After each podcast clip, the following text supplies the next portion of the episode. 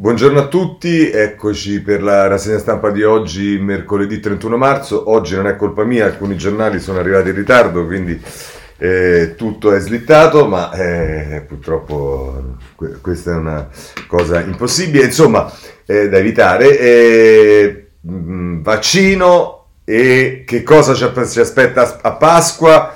anche le nuove misure per chi va in vacanza all'estero dove si può fare vacanza e invece eh, torna in Italia e poi insomma tutto quello che è legato al, al, al, tema della pandemia sarà l'apertura ovviamente della nostra rassegna stampa. Come sempre poi ci sta la politica il PD ha eletto la sua capogruppo che è ehm, la Serracchiani, ma le scie di veleno non eh, diminuiscono, eh, poi la giustizia e ma soprattutto ieri è stata la giornata, come sanno coloro che ci ascoltano e che seguono le vicende di Italia Viva, è stata la giornata dell'assegno unico eh, che eh, su alcuni giornali è trattato, su altri totalmente ignorato. Adesso può darsi pure che io anzi sicuramente non avrò visto andando di fretta bene il Corriere della Sera, ma francamente eh, non mi pare che ci sia nulla, mentre invece eh, va dato atto a Repubblica che già ieri, se non ricordo male, aveva fatto una intervista di un'intera pagina con la ministra Bonetti.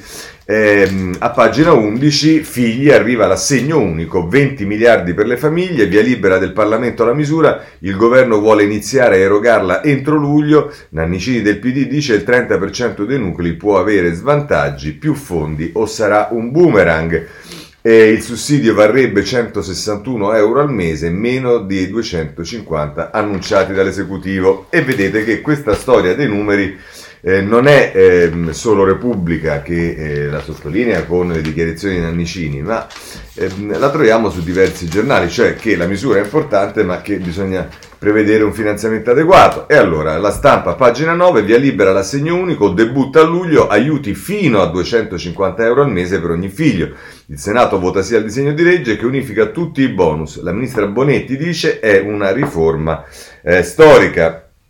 Tra l'altro nel taglio basso eh, le, le, schede, qui c'è una scheda che dice l'importo dei contributi sale del 50%, maggiorazioni per disabili e giovani madri, il sostegno per arrivare fino a 21 anni, l'unica selezione è sul ISEE. Ma dicevo nel taglio basso poi c'è una notizia che, da, che arriva da Banca Italia, un vero allarme, famiglie scusate, ehm, il fondo ehm, famiglie, allarme Banca Italia, ma il Fondo Monetario Internazionale è ottimista sul PIL, con la seconda ondata consumi in calo per il 30% dei nuclei. Tema che vediamo, quello del, dell'assegno unico, che però, ancorché con il dubbio sui finanziamenti, eccetera, eccetera, però è, il, è l'apertura sul sole 24 ore alle famiglie un assegno da 20 miliardi, mancano fondi per i 250 euro a figlio. E dice il Sole 24 ore, via libera del Senato alla legge delega contributo mensile fino ai 21 anni. Servono almeno 800 milioni per evitare penalizzazioni a 1,35 milioni di famiglie. Quindi quello che diceva Nannicini è quantizzato, presumo, in questa valutazione del sole 24 ore in 800 eh, milioni. Andiamo avanti perché eh, l'avvenire in prima pagina tutti firmano l'assegno, approvato definitivamente all'unanimità il benefit unico e universale per i figli a carico dei genitori. De Palo, Forum Famiglie, un risultato storico, ora Draghi deve investire non lesinando risorse, quindi vedete che torna qui eh, il tema, poi eh, il, questa era la prima pagina dell'avvenire che poi dedica, perché è una battaglia da sempre del giornale della conferenza episcopale, una riforma lunga sette anni, l'assegno unico è frutto di un lavoro corale delle forze politiche, il primo mattone nel 2014 eh, con il DDL Lepri, la svolta con la tessitura operata dal forum, poi gli appoggi trasversali delle opposizioni e il Family Act, così la mette eh, il... Ehm, eh, il, l'avvenire. E che poi a pagina 6 dice figli c'è l'assegno unico universale via la legge che mette tutti d'accordo. Eh, e ancora qui De Palo il Premier faccia eh, tutto il necessario per attuarla. Bene vediamo che ci sono anche dei commenti e nei commenti riemergono le cose un po' che avevamo visto prima. Vorrei cominciare con Chiara Saraceno sulla Repubblica pagina 29 eh, che, eh, scusate, a pagina 28 che dice i figli a cui dobbiamo pensare. Dice tra l'altro eh, la Saraceno che mette in evidenza come adesso il problema fondamentale saranno i decreti attuativi e i soldi da investire e poi dice di segnare concretamente per quanto riguarda gli importi un assegno che mantenga non solo simbolicamente i caratteri di universalità ed insieme rispetti questo doppio vincolo dei fondi disponibili e dei criteri imposti dalla legge non è un esercizio facile e richiede una certa cautela nel, prom- nel promettere cifre che non si possono mantenere. L'esercizio fatto da Arel, Fondazione Corrieri e Alleanza per l'Infanzia, di cui ha parlato precedentemente, anche, e che si è parlato anche su questo giornale, aveva lo scopo di stimare come, con i fondi attualmente disponibili, realizzare una riforma di selettività rispetto all'importo, dando meno a chi ha ISEE più alti, mantenendo le indicazioni della legge per quanto riguarda le maggiorazioni e il diverso trattamento dei figli maggiorenni e minorenni, oltre che dei figli con, con disabilità, ma senza intaccare l'universalismo sostanziale. Scusate, questo esercizio ha evidenziato che molti guadagnerebbero da questa riforma lungo tutta la scala dei redditi e che se la decrescita dell'assegno base avvenisse solo oltre i 30.000 euro di ISE riceverebbe l'assegno più alto, escludendo le maggiorazioni circa il 70% degli aventi diritto. Vi è tuttavia una quota di famiglie che rischierebbe di perdere qualsiasi simulazione si faccia perché si trova in condizioni particolari, se gode anche dell'assegno per i tre figli tutti minori o se l'assegno al nucleo familiare è maggiorato per la presenza in famiglia di persone con disabilità diverse dai figli o per altro ancora. Si tratta di verificare con attenzione queste situazioni e valutare se esse non vadano sostenute con altre misure. Ad esempio, la disabilità dovrebbe trovare un sostegno specifico, a prescindere dalla condizione di figlio. Per questo gli autori dell'esercizio hanno suggerito la necessità di una clausola di salvaguardia di cui stimiamo il costo in 800 milioni circa. Vedete che ritorna questa cifra. Eh, che consenta a chi perderebbe, potrebbe che a chi lo perderebbe di rimanere nella condizione attuale durante la transizione. Non è chiaro da dove Draghi abbia tirato fuori la cifra di 250 euro mensili, immagino come cifra massima per un figlio. Lo stanziamento attuale lo consentirebbe solo a patto di un forte sacrificio dell'universalismo, con una forte differenziazione tra gli importi base in base all'ISEE, svuotando ampiamente di significato l'assegno e deludendo molte attese. Se al di là della cifra annunciata l'annuncio di Draghi segnala l'intenzione di aumentare lo stanziamento, si fa presto a rifare tutte le stime. Basta che non si pensi, come si sta già ventilando, di trovare i fondi aggiuntivi riducendo lo stanziamento per il reddito di cittadinanza e il reddito di emergenza, o riducendone l'ammontare per i minorenni, cosa che sarebbe perversa e suicida in un contesto di peggioramento della povertà anche e soprattutto tra i minorenni. Inoltre, vista la difficoltà di avere tutto pronto per il primo luglio, occorre evitare di spendere 3 miliardi stanziati a questo scopo per il secondo semestre per fare una misura pur che sia provvisoria per gli autonomi. Meglio forse partire con un embrione di assegno universale uguale per tutti, sulla cui base modulare quello che sarà l'istituto definitivo del gennaio 2022. Eh, vedete qui, guai a toccare il reddito di cittadinanza. E allora però, visto che ci siamo, poi ritorniamo sull'assegno unico, segnalo dal messaggero proprio a proposito del reddito di cittadinanza, eh, a pagina 15, reddito di cittadinanza solo per chi cerca lavoro o studia, in vista l'obbligo di formazione per i beneficiari che dimostrano di avere la licenza di terza media. Si trova in questa condizione all'incirca il 70% della platea degli attivabili per eh, un'occupazione. Reddito di cittadinanza di cui si occupa anche il, eh, il Sole 24 Ore a pagina 5 eh, no, proprio perché viene messo, dice guai, cioè se quei soldi dovessero servire, guai, certo, bisognerebbe trovare ovviamente eh, un aggiustamento, ma eh, reddito di cittadinanza, la spesa supererà i 40 miliardi nel 2029. Eh, Orlando ha acceso un faro e nominato un comitato scientifico per le valutazioni. Ecco, diciamo che non c'era bisogno di un comitato scientifico. Segnalo però, per esempio, che ci sta una voce nel bilancio dello Stato, frutto del, brillante operazione del governo precedente che si chiama cashback, che dovrebbero essere eh, alcuni miliardi, per esempio quelli si potrebbero dirottare. Va bene, questa è come la mette, ehm, come la mette eh, sulla, sulla, sulla, Repubblica eh, Chiara Saraceno, c'è anche l'avvenire che eh, ha il editoriale. su questo il cammino può iniziare, Massimo Calvi che scrive tra l'altro a, eh, a, tre mesi tondi dalla data presunta del parto, il primo luglio 2021, il Parlamento ha definitivamente approvato la legge delega che darà ai Natali l'assegno unico universale per i figli a carico. La portata di questo nuovo strumento è nella sua semplicità, addio agli assegni familiari per i soli dipendenti e pensionati, alle detrazioni fiscali per i figli a carico, ai bonus mamma e bebè e via dicendo. L'assegno spetterà a tutti i genitori a prescindere dalla categoria alla quale appartengono e in parte anche dal reddito dichiarato. Si tratta di una misura necessaria ma allo stesso tempo non sufficiente, si analizza perché è necessaria e poi si, para, eh, si passa eh, e perché non è sufficiente e si passa alla conclusione. Il vero successo dell'assegno è dunque strettamente legato a quanto verrà costruito dopo, da quante risorse saranno aggiunte, soprattutto se l'obiettivo sono i 250 euro al mese al figlio annunciati dal Premier Draghi e anche dalla rapidità con la quale saranno approvati gli altri interventi previsti dal Family Act, oltre che dalla loro consistenza. I passaggi che rimangono da compiere sono molti e non scontati, e tra questi va inserita la riforma fiscale. Guardando all'estero, dove si è intervenuti con convinzione, come in Germania, i risultati non si sono fatti attendere. Quando invece si è deciso di operare risparmi sulla pelle delle famiglie, come negli ultimi tempi in Francia, il conto è arrivato in fretta. Non si fanno figli per denaro, ma l'impostazione culturale che ispira le formule più corrette ed efficaci di intervento per le famiglie in Europa è chiara. Tutti i figli e i loro genitori sono destinati di attenzioni e di sostegni cospicui e questi aumentano nei casi di bisogno. In Italia per anni si è pensato al contrario, la tentazione di ridurre questi benefici resiste in larghe fasce della società e della politica. È uno sguardo miope ed egoista che le famiglie e l'intero paese stanno pagando caro. La riforma dell'assegno unico universale ha l'opportunità di invertire questa tendenza e di aprire una nuova stagione di equità, che il cammino cominci davvero così l'avvenire.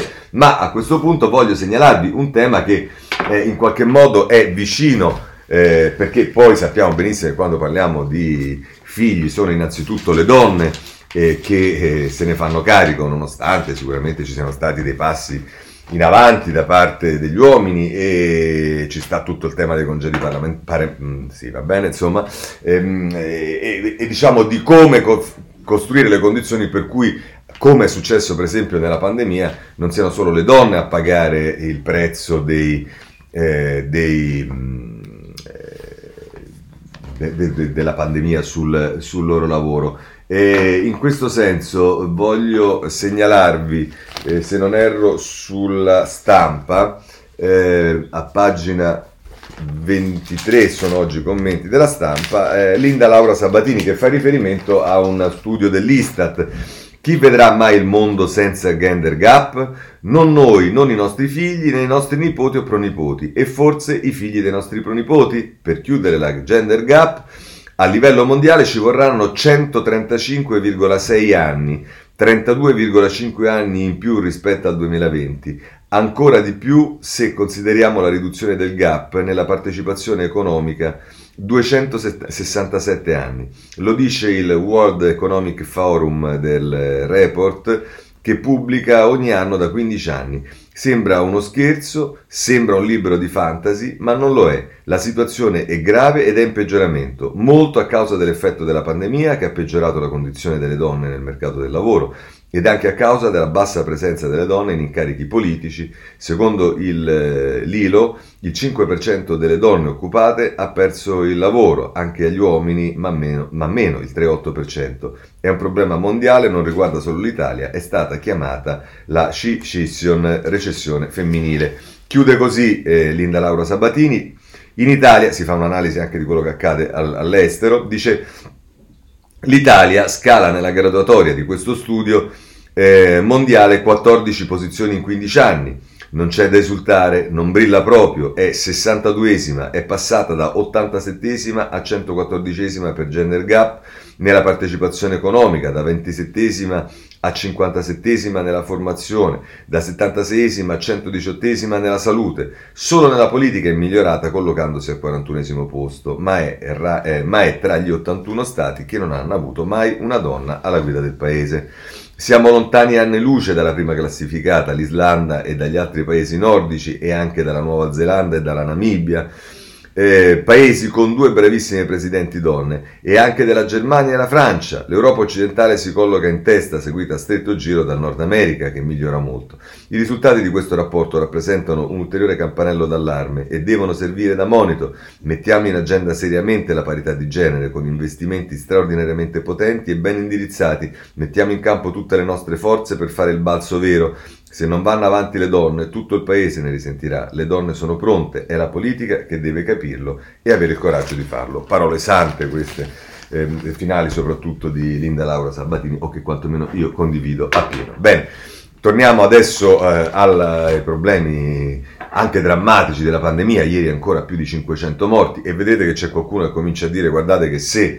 Eh, in Italia continuano ad esserci 500 morti e in altri paesi dove eh, si trovano in una condizione simile i morti sono molti di meno, c'è qualcosa che non funziona. Questo è Stefano Fettri che lo dice e lo vedremo tra poco. Allora, innanzitutto, quali saranno le misure? Perché immagino che molti saranno anche interessati a questo. Titolo di apertura del Corriere della Sera, stretta sui viaggi di Pasqua. Se poi andate nelle pagine interne, isolamento di 5 giorni e tampone, le regole per il rientro dai paesi dell'Unione Europea. Eh, la misura valida fino al 6 aprile dopo le proteste degli operatori per il sì ai viaggi all'estero, mentre tutta l'Italia è rossa. Eh, tra l'altro, se andate a guardare che cosa succede con le strette nel resto d'Europa, slitta la riapertura in Spagna, si entra solo con il test, per la Grecia è obbligatoria la quarantena fino al 15 maggio, per quanto riguarda la Germania, Balleani e Calarie non sono a rischio e poi per quanto riguarda il Regno Unito, la lista rossa del Regno Unito non c'è la Francia tra quelli che non possono andare. Comunque, eh, sempre per quanto riguarda le reazioni, sconforto e rabbia tra gli albergatori, solo confusione.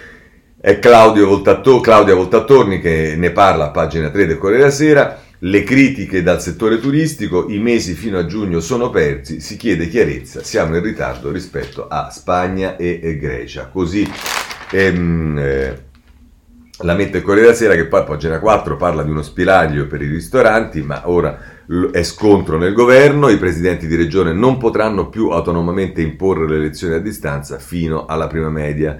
E, ehm, eh, e, qui ci sono, se volete, Monica Guerzoni e Fiorenza Sarzanini che per l'appunto fanno un, eh, tutta, diciamo una, un, un, riassunto delle varie questioni che sono sul tappeto, la variante inglese, eh, le fasce di rischio, il coprifuoco, gli spostamenti delle seconde case, le zone aranciane, questo lo vedremo anche su altri eh, su altri quotidiani. Così il ehm, Corriere della Sera. Se andate su Repubblica non cambia la musica, sempre le pagine successive alla prima, la battaglia, vedete, stretta sui viaggi di Pasqua la Corriere della Sera, la battaglia di Pasqua è la Repubblica, eh, che a pagina 2 eh, allarme varianti stretta sui viaggi, quarantena per chi entra in Italia, è quello che abbiamo visto. Tra l'altro qui vengono intervistati eh, due operatori, eh, Giancarlo Carniani di To Florence Hotel, Noi moriamo di rabbia, gli altri ci rubano i turisti, e poi Stefania Stea del Canigra di Venezia, è una corsa senza fine, molti ora chiuderanno.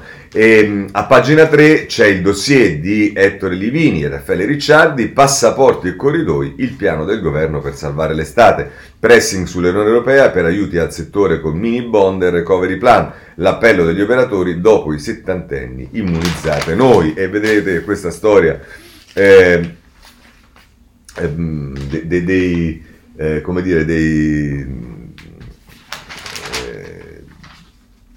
de, de, della richiesta di immunizzare di categorie che vogliono essere immunizzate con una certa priorità ritorna, lo vedremo, ritornerà anche in altre eh, questioni. E a pagina 4 vi segnalo il retroscena di Tommaso Ciriaco e Carmelo Lopapa, no a ritorni automatici in zona gialla, per un mese non si riapre, bar e ristoranti, possibili allentamenti a fine aprile ma a condizioni rigide, obiettivo 18-20 milioni di vaccinati prima di riprendere l'attività. E insomma, ehm, ehm,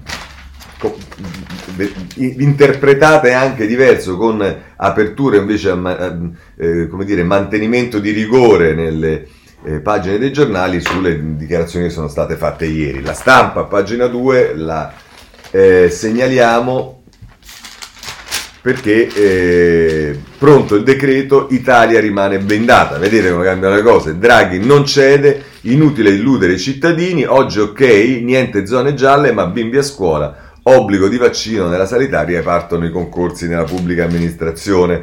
Eh, se poi volete, qui a pagina 3 c'è una pagina di, eh, a quella di Paolo Russo che è il Vade Mecum per aprile, quindi Pasqua, tutti in zona rossa, possibili visite in famiglia, insomma tutto quello che eh, vi può interessare. poi a pagina 4 si parla dell'estero, vacanze all'estero, la stretta del governo, quarantena anche al ritorno, vabbè questo l'abbiamo visto. Ehm, eh, liberi solo eh, i voli Covid test, la guida ai viaggi di Pasqua a, a pagina eh, 5 del, del, della stampa. Eh, però, ecco, vedete, la stampa dice tutto blindato, il, non, non, c'è, il, non, non molla il governo non molla, poi andate eh, a pagina 5 del tempo e il titolo è Draghi cede sulle riaperture. Nel nuovo decreto ci sarà una data entro la quale verificare se si possono allentare le misure. Oggi il Consiglio dei Ministri, il Premier ha mediato tra la linea della Lega e quella più soft di eh, Forza Italia. Questa è la lettura che dà il tempo, ma eh, siccome ci sarà, eh, diciamo, eh, anche eh, un problema di controlli, soprattutto sui tre giorni di Pasqua, Pasquetta e sabato. Eh, vi segnalo il, ehm, il, messaggero che a pagina 2 parla ancora del decreto di aprile, se caleranno i contagi, ristoranti e bar aperti, scuole alt alle regioni, ma poi ci sta l'intervista alla ministra dell'interno Lamorgese in tutta la pagina 3 del messaggero, vaccineremo i giovani, quest'estate sarà sicura, la ministra dell'interno dice, da maggio dosi alle fasce d'età che viaggiano e socializzano di più, a Pasqua impiegheremo 70.000 agenti per intensificare ogni forma di prevenzione. Questo è quello che eh, ci dice il messaggero. E direi che eh, con questo possiamo chiudere il capitolo eh, misure, passiamo al capitolo vaccini. Qua eh, anche diciamo, i giornali hanno praticamente tutte le stesse notizie. Vi ho letto più cose sulle misure perché vedete come li declinano in modo diverso. Se andate sul Corriere della Sera a pagina 5, intanto c'è la notizia che Draghi si vaccina e dalla linea l'obiettivo è oltre 50.000 centri per la somministrazione. Francesco Verderami che firma eh, questo articolo e poi a pagina 7 il piano di figliuolo. Le regioni vaccineranno i fuorisede e sulle dosi avanzate vanno date a classi di età vicine. L'Austria ricatta l'Unione Europea, ridistribuiamo i lotti della Pfizer. Vabbè, questo è quello che fa l'Austria e stava nell'occhiello, ma va bene. Eh, cioè va male, ma insomma, eh, questo per quanto riguarda il Corriere della Sera. Se andiamo sulla stampa, eh, voglio segnalarvi in particolare a pagina 8 ehm, immunizzati 3 milioni di italiani sia al vaccino anche fuori regione. Si può riceverlo dove si abita per motivi di lavoro o familiari. Oggi il traguardo dei 10 milioni di dosi. Eh, e qui c'è il primo esperimento con i farmacisti, è il racconto di Michela Bompiani, dal farmacista mi fido, Genova si mette in coda per l'iniezione sotto casa e sicuramente se questa funziona sarà anche una bella svolta. Eh, il domani eh, sul... Ehm, oltre all'editoriale dei Ferti che vedremo alla fine, però ha un titolo già significativo. Anziani ignorati e sanitari fantasma. Il disastro di Gianni finisce in procura. Qui si prende un esempio eh, specifico è quello della Toscana. Un esposto ai PM ricostruisce i numeri che certificano la pessima gestione delle vaccinazioni. Secondo le statistiche, gli immunizzati nel comparto della salute sono più di quelli che ci lavorano. Eh, questo è un tema eh, non, eh, non, da poco. Eh, il giornale, a pagina 6, ehm, le regole dei vaccini anche sugli avanzi, priorità agli anziani e ok ai domiciliati, si parte in farmacia. Ed è eh, Francesca Angeli che scrive il bilancio del generale figliuolo, nel primo trimestre ricevuto un milione di dosi in meno, da metà aprile 500.000 iniezioni al giorno, Curcio dice, spegne la polemica sulla Lombardia, la miglior performance a livello nazionale. Così la mette il giornale, effettivamente questo ieri ha detto eh, Curcio, ma se vogliamo parlare eh, di Lombardia, eh, la, la, diciamo, questa, questa, notizia che ha messo sul giornale e che corrisponde effettivamente alle parole di Curcio è, diciamo, per dire un eufemismo, leggermente esaltata eh, sul libero Fabio Rubini e la regione, è promosso il modello Lombardia, è la regione che ha somministrato più dosi. Anche la protezione civile plaude al lavoro di Fontana, Curcio e Figliuolo a Milano per visitare i centri dove si fa profilassi. Ora, diciamo, va tutto bene, vedremo poi negli editoriali che magari sarà pure quella dove si sono distribuite maggiori eh, dosi, ma eh, il casino che si è montato con gli anziani che aspettavano fuori, insomma le cose che abbiamo visto non sono esattamente un modello di efficienza, ma non è un modello di efficienza neanche quello che è accaduto in Sicilia e su questo prendo la pagina 6 e 7, ma sta su tutti i giornali ovviamente, dati falsi per evitare la zona rossa, spalma i morti su più giorni. In Sicilia, arrestata la dirigente della regione, indagato l'assessore Razza, si dimette ma non risponde. IPM, cifre tirate come a sorte e modificate in 40 occasioni. Musumeci sembra sia stato ingannato.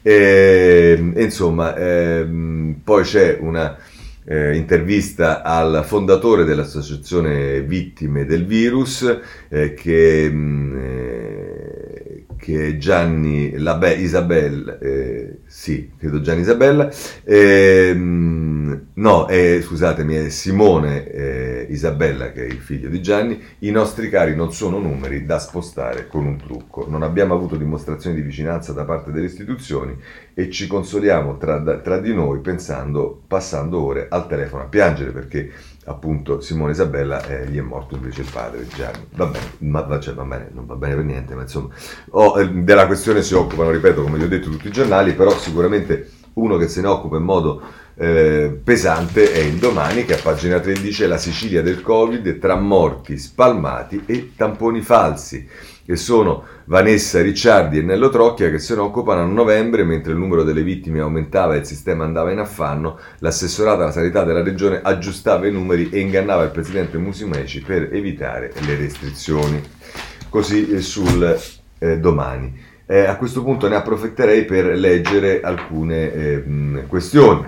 Eh, vorrei partire proprio dal, diciamo, dalle regioni, perché è un tema e dell'efficienza delle regioni, il rapporto con lo Stato, è un tema di cui si occupa Sebastiano Messina eh, sulla Repubblica, in prima pagina, la responsabilità dei numeri, prosegue poi a pagina eh, 29 e la mette tra l'altro così Messina. Alle regioni erano state affidate alcune missioni decisive per la lotta al virus, l'aumento del 30% delle terapie intensive e l'incremento del trasporto pubblico locali missioni entrambe fallite. Muovendosi in ordine sparso, affidandosi spesso agli umori dei loro presidenti, hanno imboccato strade diverse anche nel campo medico. Piemonte e Umbria, per esempio, hanno autorizzato l'uso domiciliare della idrossiclorochina poi drasticamente bocciata dall'Organizzazione Mondiale della Sanità. Luca Zaia si è avventurato nel mercato clandestino dei vaccini, fermandosi appena ha sentito puzza di bruciato. Vincenzo De Luca ha già stipulato un contratto segreto con un fondo russo per acquistare milioni di dosi dello Sputnik.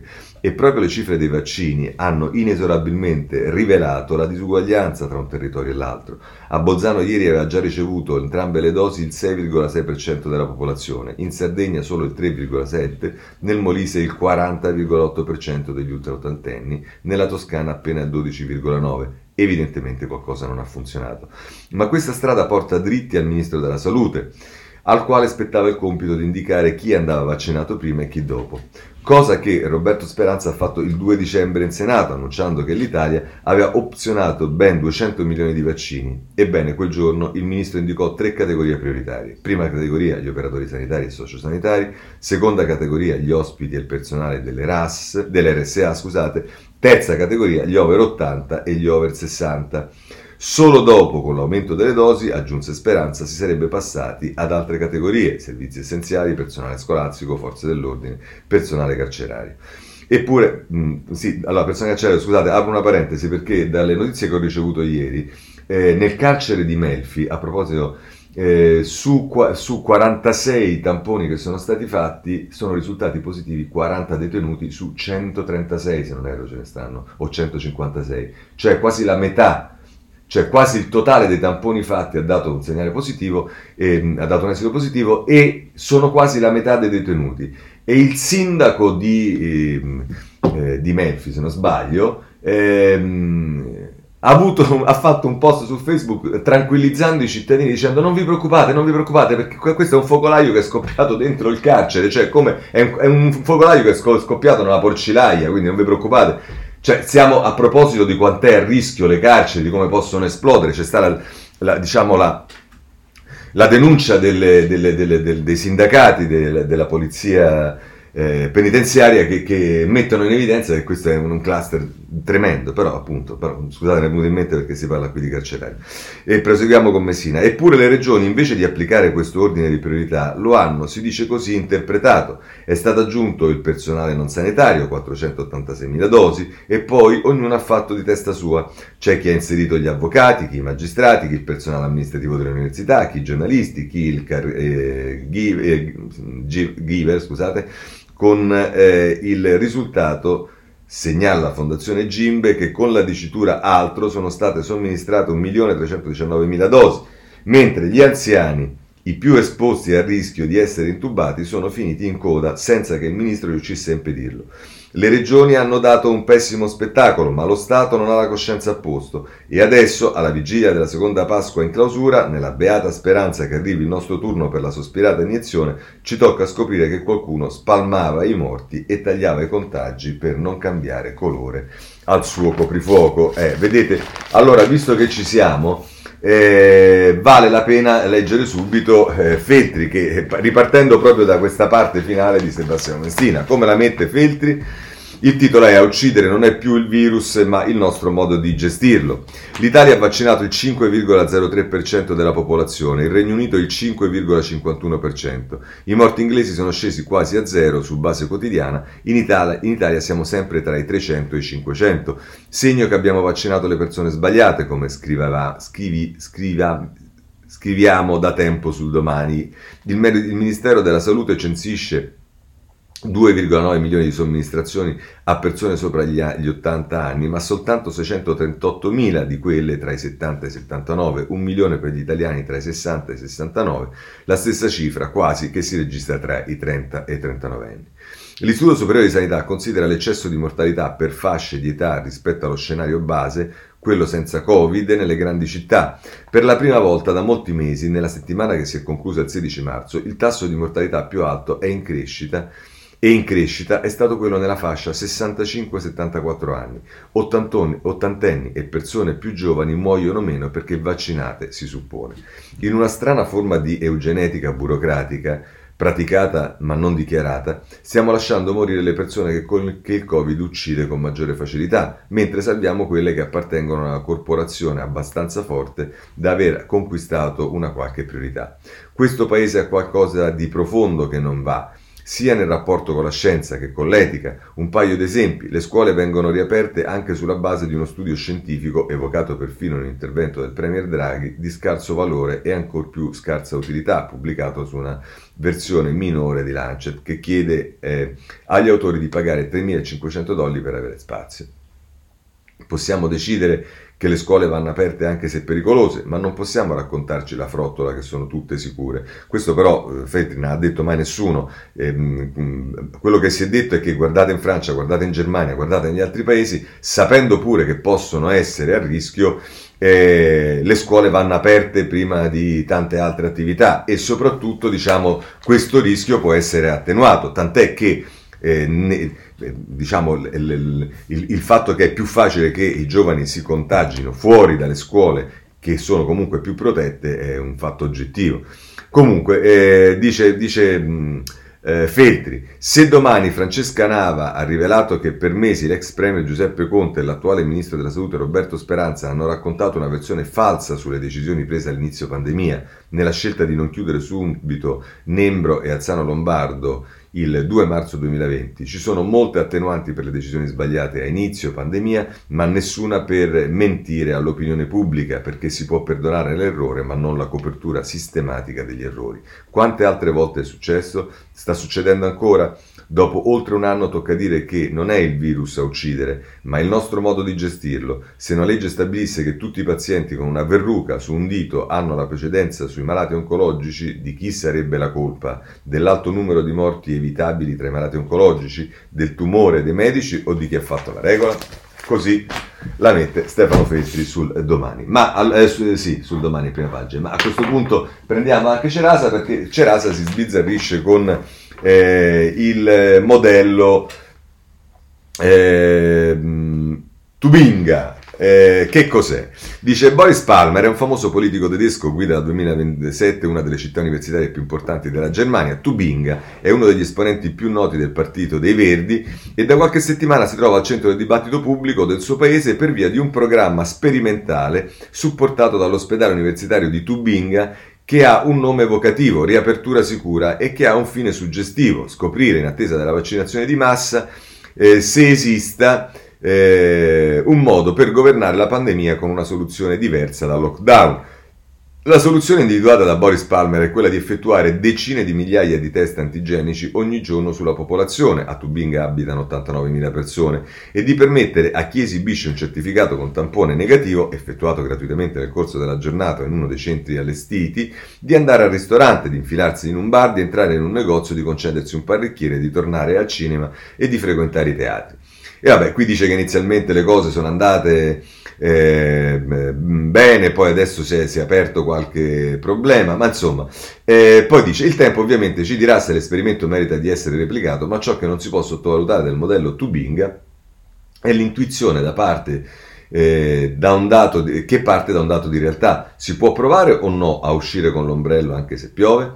La risposta a questa domanda dovrebbe essere sì e per tornare all'Italia si, do, sarebbe forse opportuno che il governo pensasse a trovare un modo per non fare quello che chiede Salvini, riaprire le gabbie, ma per fare quello che chiede il buonsenso, ovvero cominciare a riaprire al più presto i ristoranti, i negozi e persino i cinema e i teatri, riservando per esempio l'ingresso ai vaccinati. Non esiste alcuna ragione per cui chi è stato vaccinato debba continuare a vivere come tutti gli altri, a meno che non si pensi che la circolazione vada limitata fino a che tutti non saranno vaccinati per evitare una qualche forma di discriminazione. E se il modello Tubinga dovesse rivelarsi efficace, non sarebbe neppure uno scandalo consentire le riaperture a quei ristoranti, a quei musei e a quei bar capaci di fare quello che fanno ormai molte farmacie, allestire insieme con le autorità sanitarie un sistema di tamponi rapidi all'esterno dei propri spazi, tale da permettere di entrare soltanto a chi risulta essere, di essere negativo in quel preciso momento. Non c'è dubbio che un graduale ritorno alla normalità sarà possibile solo quando il grosso della popolazione sarà vaccinato. La normalità che arriva da Israele e che osserviamo con invidia da settimane è una normalità che si è manifestata con una popolazione vaccinata al 51% ma i mesi che ci separano dal ritorno alla nuova normalità potrebbero essere utilizzati anche per fare una doppia operazione, incentivare i tamponi di massa e consentire all'economia di ripartire senza dover necessariamente aspettare i tempi dei vaccini. Ci proviamo? Così la mette e Cerasa. Chiudiamo anche questo capitolo per quanto riguarda le situazioni eh, diciamo che non dipendono dall'Italia. Intanto parliamo di AstraZeneca sul Corriere della Sera eh, a pagina 6 perché eh, AstraZeneca ehm, cambia nome, forse diciamo perché sto AstraZeneca ha creato anche probabilmente un po' di problemi nella gente con quello che è successo, ma insomma AstraZeneca cambia nome in Germania solo agli over 60, la casa farmaceutica registra il marchio che si chiama Vax Zevria e il foglietto illustrativo cita rarissimi casi di trombosi. Eh, anche se in Germania abbiamo visto, anche in Austria mi pare che hanno fatto una scelta diversa. Poi, se volete sapere invece dell'altro vaccino eh, quello, come si chiama, lo Sputnik, quello russo, andate alla pagina 7 del Corriere della Sera, e poche dosi, molti segreti e quasi nessun impianto. Mosca deve importare lo Sputnik che ha creato. Abile campagna all'estero, in casa, poche inoculazioni. Questo chiudiamo, cap- campagna vaccini. C'è il tema delle cure, su questo eh, voglio segnalarvi due articoli, delle cure diciamo preventive se così volete. A pagina 11 la cura da fare a casa che riduce i ricoveri, a parlare è ehm, eh, ehm, eh, Marco Imarisio che eh, parla di uno studio dell'Istituto Mario Negri eh, con gli antinfiammatori anche prima del tampone solo il 2% finisce in ospedale. Mentre invece il domani attacca sul tema delle monoclonali a pagina 6 eh, la mette così, quegli investimenti cinesi che l'Italia... Eh, ho chiaramente sbagliato la pagina, eccola qua, pagina 4, l'ossessione dei virologi italiani per gli anticorpi monoclonali. L'autorità sanitaria americana sospende l'uso del farmaco, come si chiama, non funziona contro le varianti ed è efficace solo per poche persone. I numeri negli studi sono minimi, ma in Italia gli sponsor sono tanti, così la mette il domani a proposito delle monoclonali. Ok, chiudiamo perché va ricordato soltanto che c'è una preoccupazione sulle varianti, lo vediamo su quelle della sera a pagina 9, 9 casi su 10 causati da varianti, inglese all'87%, questo è il rapporto dell'Istituto Superiore della Sanità che poi dice che la brasiliana è stabile al 4%, ma va monitorata con particolare attenzione. E per parlare della situazione degli ospedali, eh, che è una situazione molto difficile, eh, le terapie intensive crescono, i ricoveri che crescono, insomma, eh, situazione molto difficile, la stampa pagina 6, barelle nel sottoscala, ospedali al collasso, Torino, le foto shock dai pronto soccorsi travolti dalla variante inglese. Il primario dice è tutt'altro che finita ed effettivamente diciamo le foto sono delle foto veramente brutte da vedere. Eh, anche il messaggero mh, mm, ha una, un articolo su questo, riferito soprattutto alle terapie intensive, a pagina 7. Terapie intensive piene, siamo costretti a scegliere a chi dare chance di vita. Il primario del San Pietro, fate bene fratelli di Roma, dice letti assegnati a chi può farcela. Con le varianti il virus è più aggressivo, anche i ventenni hanno bisogno di ossigeno. Torno a dire che eh, ci avevano spiegato all'inizio che la variante inglese era meno eh, le, si diffondeva più facilmente ma era meno letale perché poi anche le cose che ci vengono dette vabbè. Oh, in tutto questo poi c'è lo scandalo delle mascherine ce ne parla il giornale in prima pagina le mascherine di Arcuri sono tutte farlocche sequestrati 60 milioni di pezzi proteggevano solo per il 10% e sono finiti ai dottori eh, se non vi basta questo potete prendere il tempo titolo di apertura mascherine bucate ai medici. Ieri sequestrate dalla finanza 65 milioni di pezzi destinati a tutti gli operatori sanitari, altre 185 milioni già distribuite, le acquistò Domenica Arcuri, perquisiti anche i uffici, proteggevano il, dal virus al 9% e non al 90% come indicato, ma il CTS aveva dato il suo ok, Franco Betis sul tempo. Chiudiamo a questo punto con la parte che riguarda diciamo, le cure, le cose, eccetera, eccetera, e occupiamoci un po' di questioni invece programmatiche. Allora vorrei segnalare dal eh, tempo, eh, a pagina 9 si parla del recovery. Arriva un nuovo recovery, il piano in un Parlamento non va, i ministeri sono al lavoro per riscrivere le parti di loro competenza. A proposito di quelli che dicevano la discontinuità eh, dove stavamo andando a sbattere non solo con le mascherine ma anche con il eh, recovery. E poi se il, per quanto riguarda i sostegni e in particolare i provvedimenti che si vanno a prendere, intanto segnalo il Corriere della Sera, pagina 13, eh, corsa agli aiuti, 550 domande al minuto, il Fondo Monetario Internazionale alza le stime di crescita del PIL al 4,25% in vista dei fondi europei e questo è eh, quello che ci dice a proposito del decreto sostegni Enrico Marro e nel taglio basso. Ehm, eh, Federico Fubini dice aumenti di capitale e garanzie della SACE così il governo prepara la ripartenza. Corriere della Sera. Ma invece della eh, situazione diciamo eh, drammatica anche di eh, molti eh, a causa ovviamente dei contraccolpi della pandemia Aziende con l'acqua alla gola è il giornale a pagina 9, già 230.000 richieste di aiuto, boom di domande per aderire al, di, eh, al decreto legge sostegni e si fa riferimento appunto ai 550 click. Ecco un po' come viene messa sui giornali, in particolare su questi due il tema. Poi eh, se invece pensiamo a come uscire e insomma se pensiamo al futuro, eh, Repubblica, pagina 10, ci parla di un capitolo che non è molto stato trattato in questo periodo, che è quello dell'università e della ricerca. E allora, pagina 10, Tito Boeri e Roberto Perotti, Università e ricerca, premiare il merito per difendere i diritti di chi studia. Dopo il dibattito sulla tesi che i contributi vanno concentrati sugli atenei migliori, ecco la replica degli autori. E va bene, e qui se volete potete leggerla, noi non abbiamo il tempo di leggerla, però ci ricordiamo che eh, a questa proposta di Boeri e Perotti mh, su, su, Repubblica si è aperto un dibattito al quale, che molti hanno contestato e, mh, e, qui c'è la loro replica. Se poi passiamo alla scuola invece, eh, a questo punto eh, andiamo a pagina 15 di Repubblica, eh, c'è un piccolo problema ancora, questi sottosegretari non sono fortunati, ma insomma la moglie del sottosegretario e l'interesse per i precari, un altro caso all'istruzione. Dopo lo stalker della deputata Azzolina licenziato dal ministro Bianchi, e Sasso spiega eh, che questa, questa specie di conflitto di interessi, dice lei mi ha solo consigliato, non si occuperà più di scuola. Insomma, eh, conflitto di interessi. Vabbè.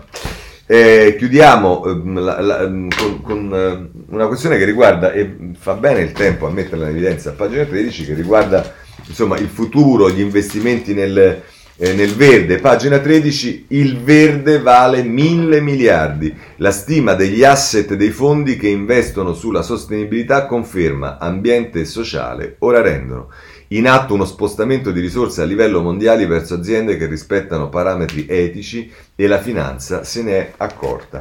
E fa bene il tempo a mettere in evidenza questo. A questo punto, prima di passare alla politica, eh, voglio, a proposito delle politiche del governo, eh, segnalarvi il Corriere della Sera con l'editoriale di eh, Nicola Saldutti, le ragioni dei numeri, in questo caso i numeri non sono quelli dei vaccini ma sono quelli del DEF, perché è vero che ci sono i ristori, è vero tutto quello che volete, ma adesso si dovrà preparare anche quello, il, il documento che anticipa sostanzialmente eh, la manovra finanziaria e, e, da quei numeri si capirà che cosa succede. E allora scrive tra l'altro Saldutti, eh, in quella che il responsabile della protezione civile Fabrizio Curcio ha definito situazione di guerra per quello che riguarda la pandemia, l'indicazione delle linee programmatiche sarà un punto centrale, anche per prefigurare, dopo l'impegno dell'accelerazione nella campagna vaccini, che cosa dobbiamo immaginarci per un percorso graduale di uscita dall'emergenza. E dice una cosa è certa, il DEF sarà l'asse fondamentale intorno al quale un paese che sta gestendo il presidenza di turno del G20, il gruppo delle 20 economie più avanzate del mondo, uno dei sei paesi fondatori dell'Unione Europea, mostrerà la sua capacità di guardare avanti. Ci sono almeno tre elementi che giocano un ruolo fondamentale nella finanza pubblica. Uno, la crescita che è in buona parte nelle nostre mani se sapremo cogliere e usare bene le opportunità del Piano Nazionale di Ripresa e Resilienza anche per realizzare riforme profonde. Due, l'inflazione che non è nelle nostre mani. 3. Le politiche accomodanti della BCE che dureranno ancora ma non per sempre. Un quadro complessivo, complicato, pieno di nuovi bisogni e di diseguaglianze che stanno crescendo, come ha sottolineato lo stesso Draghi in Senato il 17 febbraio. Ogni spreco che facciamo è un torto che facciamo alle prossime generazioni, una sottrazione dei loro diritti, ha sottolineato davanti ai senatori. E qualche giorno fa, indicando l'impegno per la metà di aprile, è stato ancora più esplicito. Fino a questo momento lo scostamento approvato dal Parlamento è pari a 32 miliardi, un aumento che dovrà certamente salire, ma il punto non è questo. Il Premier eh, non, eh, non è che uno annuncia numeri 20 o 30 o 50 perché si guarda l'effetto che fa, ma perché si vede esattamente dove l'azione di governo deve indirizzarsi quali e quanti sono i bisogni, da, scosta- da questo emerge lo scostamento. Quindi dice, conclude eh, Saldutti, non una questione contabile, ma di linee di governo dunque, senza dover aspettare l'attacco alla dirigenza d'autunno. Così, insomma, eh, chiudiamo la parte diciamo, che riguarda anche il governo. Ci rimane a questo punto eh, i partiti, vabbè, insomma, allora, restiamo sul Corriere della Sera così vediamo eh, il tema principale, pagina 12 e 13 del Corriere della Sera, Serracchiani nuova capogruppo, eletta potrebbe correre a Siena, all'ex governatrice la sfida con Madia 66 a 24, il capodem tentato di entrare in Parlamento.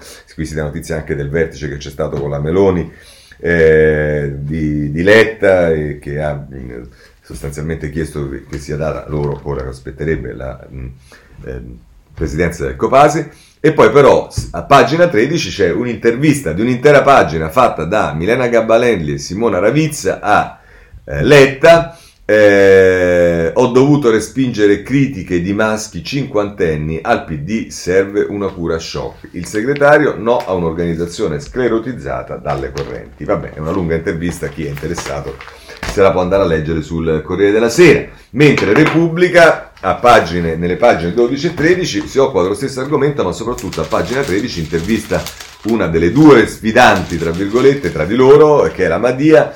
Ehm, eh, a pagina 12 eh, Annalisa Cuzzocrea ehm, ehm, scrive... Eh, No, Giovanna Vitale, eh, PD, Serracchiani vince la sfida, è la prima leader dei deputati.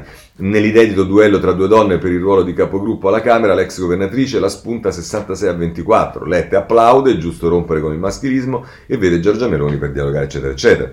Oh, e allora però c'è l'intervista alla Madia di Giovanna Vitale a pagina 13 che dice varie cose, eh, risultato già scritto hanno prevalso le correnti, quanto maschilismo su di me, tra l'altro dice basta con il paternalismo tipicamente maschile di chi pensa che se due donne discutono sono isteriche, è roba da anni 50, e poi dice ancora è ora di rompere lo schema che mette in secondo piano le idee, le aree sono là, luoghi di spartizione, così sclerorizzati da soffocare il PD? E poi una domanda precisa, però vi leggo la risposta perché secondo me questa è una risposta su, sulla quale farebbero bene a riflettere i democratici. Dice tra l'altro la Vitale da che pulpito potrebbe obiettare qualcuno, visto che l'accusano di essere transitata in 13 anni in tutte le correnti, e questa è l'accusa che viene fatta a Marianna. E la, la Madia risponde così, questa è la cosa che mi fa più ridere. Mi hanno dato della Dalamiana perché alla Camera ero vicina al di banco a D'Alema.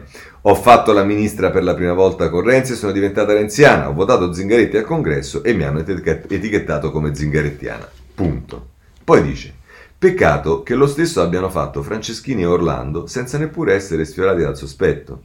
Non ci vede del maschilismo? La verità è che non si riesce a tollerare che una donna possa non appartenere ad alcuna area organizzata che, ripeto, sono tutte così sclerotizzate da soffocare il PD, bloccarne l'apertura. E io ho mantenuta una mia coerenza, eh, non entrando mai. E questa è Marianna Madia che eh, risponde su Repubblica. Eh, poi, se volete eh, il riformista a pagina 2 ha un'intervista con eh, Roberto Morassut che torna diciamo su una sua idea, se non sbaglio, che è quella di cambiare nome, superiamo il PD e cambiamo nome, Morassut lancia la Bolognina 2, è intervistato da Umberto De Giovannangeli, il declino elettorale è palese, il correntismo è diventato totalitario, serve un partito movimento che superi il modello novecentesco, fondiamo i democratici, così dice Roberto Morassut sul eh, riformista. Eh, se siete interessati vi segnalo anche la pagina 8 del Messaggero ehm, che dice se, Serracchiani capogruppo in ticket con De Luca Junior, Madia idea Campidoglio e qui si apre eh, un tema che è quello del eh, Campidoglio, ma allora guardiamo anche, approfittando di questo, sul Libero a pagina 11 perché se eh, a Roma diciamo ehm, piange, certo a Torino non si ride, perché quello che è successo a Roma, cioè rimanere senza maggioranza, è successo anche all'Appendino a, a Torino. L'Appendino finisce pure peggio della Raggi, scaricata anche dai grillini, la sindaca di Torino resta senza, maggioranza. Intanto nei 5 Stelle scoppia la rivolta anti-Conte. E allora se parliamo di questo, vediamo come la mette il, eh, la stampa su, eh, a proposito di Conte eh, a pagina 10 il titolo della stampa è eh, I parlamentari del Movimento 5 Stelle vedono Conte, chiarisca sul tetto ai mandati. L'ex premier cerca il compromesso e di tenere figure come Di Maio e Fico. E insomma, eh, situazione 5 Stelle, anche questa sarà sicuramente in eh, diciamo in, in eh, evoluzione. Nel frattempo, eh, Aldo Torchiaro sulla prima pagina del, del riformista eh, intervista, ah, poi intervista che poi prosegue nella pagina 6, eh, de, il fondatore di Italia Più 2050, eh, e cioè ehm, Diego Antonio Nesci. Eh, Rousseau viola la legge, è un inganno, liberiamocene. Ehm, eh, dice Diego Antonio Nesci ha fondato Parole Guerriere e più di recente Italia più 2050, fornendo un way out eh, al Movimento 5 Stelle di cui pure è orgogliosamente attivista, eccetera, eccetera. Insomma, questo se vi interessa sul riformista. Ce n'è anche per Renzi perché oggi per, quanto, per, quanto, riguarda Fratelli d'Italia, così chiediamo anche questo capitolo, e vi segnalo a pagina 8 per l'appunto la cosa che abbiamo visto, Meloni a Letta, Copasir a noi, ma invece eh, di eh, Renzi si occupa Sallusti sulla prima pagina del giornale. Matteo Renzi ormai gioca un altro sport. Inutile indignarsi. Come la mette Sallusti? Strafottente e strafottente, non c'è dubbio, ma tutta questa attenzione, direi ossessione per i viaggi all'estero in paesi eh, così e così di Matteo Renzi mi pare davvero eccessiva e comunque di scarso contenuto politico.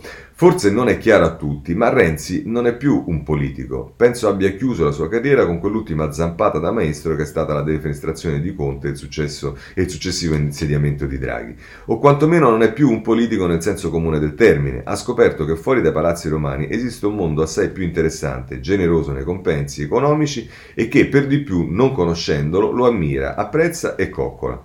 E lui, che resiste a tutto meno che alle tentazioni, ci si è tuffato con la solita foga e spregiudicatezza, appagando il suo ego smisurato. Ce lo vedo sulla terrazza di qualche suite, vista oceano con una coppa di champagne in mano, irridere all'ultima dichiarazione alle agenzie di qualche oscuro parlamentare indignato per il suo comportamento, dare ordine ai suoi avvocati di querelare chi nei giudizi si spinge un po' in là, perché si sa, i soldi oltre un certo livello non bastano mai. Insomma, dare oggi una valenza politica a Matteo Renzi è tempo perso, il che non vuol dire che non dispensi qualche consiglio qua e là, che non si diverta a mettere zizzagna tra i suoi nemici e sostenga i pochi amici rimasti a Roma a fare la guardia a un, bido, a un bidone, Italia Viva, ormai vuoto. Matteo Renzi, oddio, diciamo, forse se Sallusti provasse un po' a entrare più dentro si renderebbe conto che Italia Viva non è un, un bidone vuoto, basterebbe vedere tutti i, i dibattiti che si stanno discutendo in questo momento nella prima delle idee, forse può, può, fare un riferimento ai sondaggi, ma insomma. Comunque, Matteo Renzi penso eh, lo abbiamo perso e ciò non è un male assoluto, anche se rispetto a ciò che offre oggi il mercato della politica, l'ex premier, oggi conferenziere, tiene lo stipendio da senatore, immagino per le spese correnti, resta un fuoriclasse assoluto. Imboccate certe strade non si torna più indietro, o almeno non facilmente né velocemente. Ricoletta, defenestrato da Palazzo Chigi dal medesimo Renzi, nel 2014 si ritirò a Parigi a dirigere l'École d'Affaires International e vi è rimasto per sette anni prima di essere richiamato in servizio dal PD. Ma parliamo di un altro tipo di uomo, di un'altra storia. Tra sette anni qualcuno sentirà l'irrefrenabile nostalgia di Renzi? Non lo so, più probabile che Renzi dopo sette mesi di vita così non sentirà alcuna nostalgia per la sinistra italiana e per il partito di cui è stato segretario, che ancora ieri, mentre lui parlava con principi e magnati, si scannava tra, su chi tra la Madia e la Serracchiani doveva diventare capogruppo alla Camera. Chiamalo fesso, così ehm, chiude eh, Sallusti. Bene, eh, per quanto riguarda la giustizia, vi segnalo intanto il tema della eh, giustizia, della, della mm, eh, mm, eh, vabbè, scusatemi, della mh, mm, presunzione di innocenza. Eh, segnalo su tutti, no, su tutti i giornali, su alcuni giornali, in particolare lo trovate eh, sul giornale a pagina 11, ma poi c'è il, l'editoriale di Tiziana Maiolo sul riformista, prima misura del dopo Conte, stop agli show dei PM si fa riferimento alla presunzione di innocenza che è stata votata alla Camera non perché sia una novità nel nostro paese, visto che l'articolo 27 della Costituzione la prevede, ma perché c'è una legge di delegazione, nella legge di delegazione europea c'è un recepimento di una direttiva dell'Unione Europea che ribadisce molto chiaramente questo concetto e fa bene a ribadirlo perché in Italia, anche se esiste una Costituzione, eh, tutti se la sono abbastanza scordata. Eh, per quanto riguarda più in generale i temi della giustizia, vi segnalo a pagina 10 del giornale la NM finisce a capolinea, che errore, siamo catastopoli, il sindacato delle toghe esplode sui vaccini, gli iscritti dicono no ai privilegi, PM di Roma straccia la tessera. Eh, poi ehm, ci sta il magistrato leader di articolo 101 che dice le correnti devono uscire dal CSM e allora bisogna capire poi chi ci resta. E a proposito di CSM c'è a pagina 11 Anna Maria Greco che parla di un caso, quello di Lanzi, che è il, è il membro eh, laico di Forza Italia nel, nel CSM, il CSM emargina Lanzi, punito per l'incontro con legale di Palamara. E visto che parliamo eh, di eh, Palamara, ehm, segnalo anche il riformista eh, a pagina 5. Eh, Palamara fu spiato per spiare le nomine. Ecco le prove. Il presunto corruttore Centofanti non fu mai intercettato e fu indagato solo il 29 maggio 2019, quando ci fu la fuga di notizie su Corriere e Repubblica. Eh, l'imprenditore indagato a mesi di distanza dalla toga. E vabbè, vedremo, vedremo ancora ci saranno sviluppi, vedrete, su questa vicenda Panama. Eh, eh, direi che eh, ehm, questa parte la possiamo chiudere. Le ultime notizie eh, riguardano tema, un tema che eh, il giornale meritoriamente riporta, non l'ho visto su altri quotidiani, quello dei carabinieri eh, infedeli.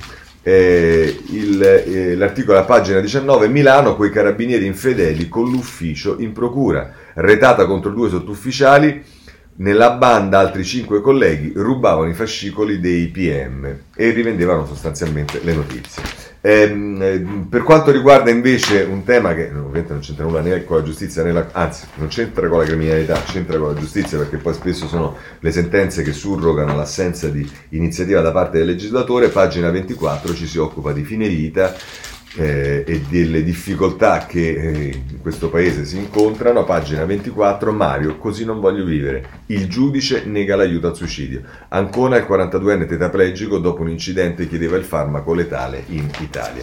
Ehm, ehm, poi, se volete sapere invece di altri argomenti, sulla stampa, pagina 11, si parla di RAI, eh, Rai conti in rosso e ascolti in calo il ribaltone di Draghi dall'amministratore delegato ai TG. Eh, per quanto riguarda Alitalia invece mh, potrete vedere sulla Repubblica pagina 25 che Giorgetti si sta dando da fare anche un po' in scontro con l'Europa, Alitalia Giorgetti contro l'Unione Europea pronto a partire senza l'intesa e poi eh, se volete a proposito della eh, sovranità tecnologica eh, il, un interessante articolo a pagina 5 eh, del eh, domani di Gianna Fagionato, Giorgetti sponsor del triangolo con Francia e Germania, eh, proprio il tema della eh, sovranità tecnologica. Ehm, ehm, per la cronaca c'è da segnalare la storia del finto sequestro, ma l'avrete visto su tutti i giornali, quelli si sono fatti rapire e, e poi un finto sequestro e poi sono finiti effettivamente nelle mani eh, di, di Al-Qaeda. Va bene, eh, chiudiamo politica estera, ci si occupa molto di Cina, eh, segnalo sul Corriere della Sera eh, a pagina 18.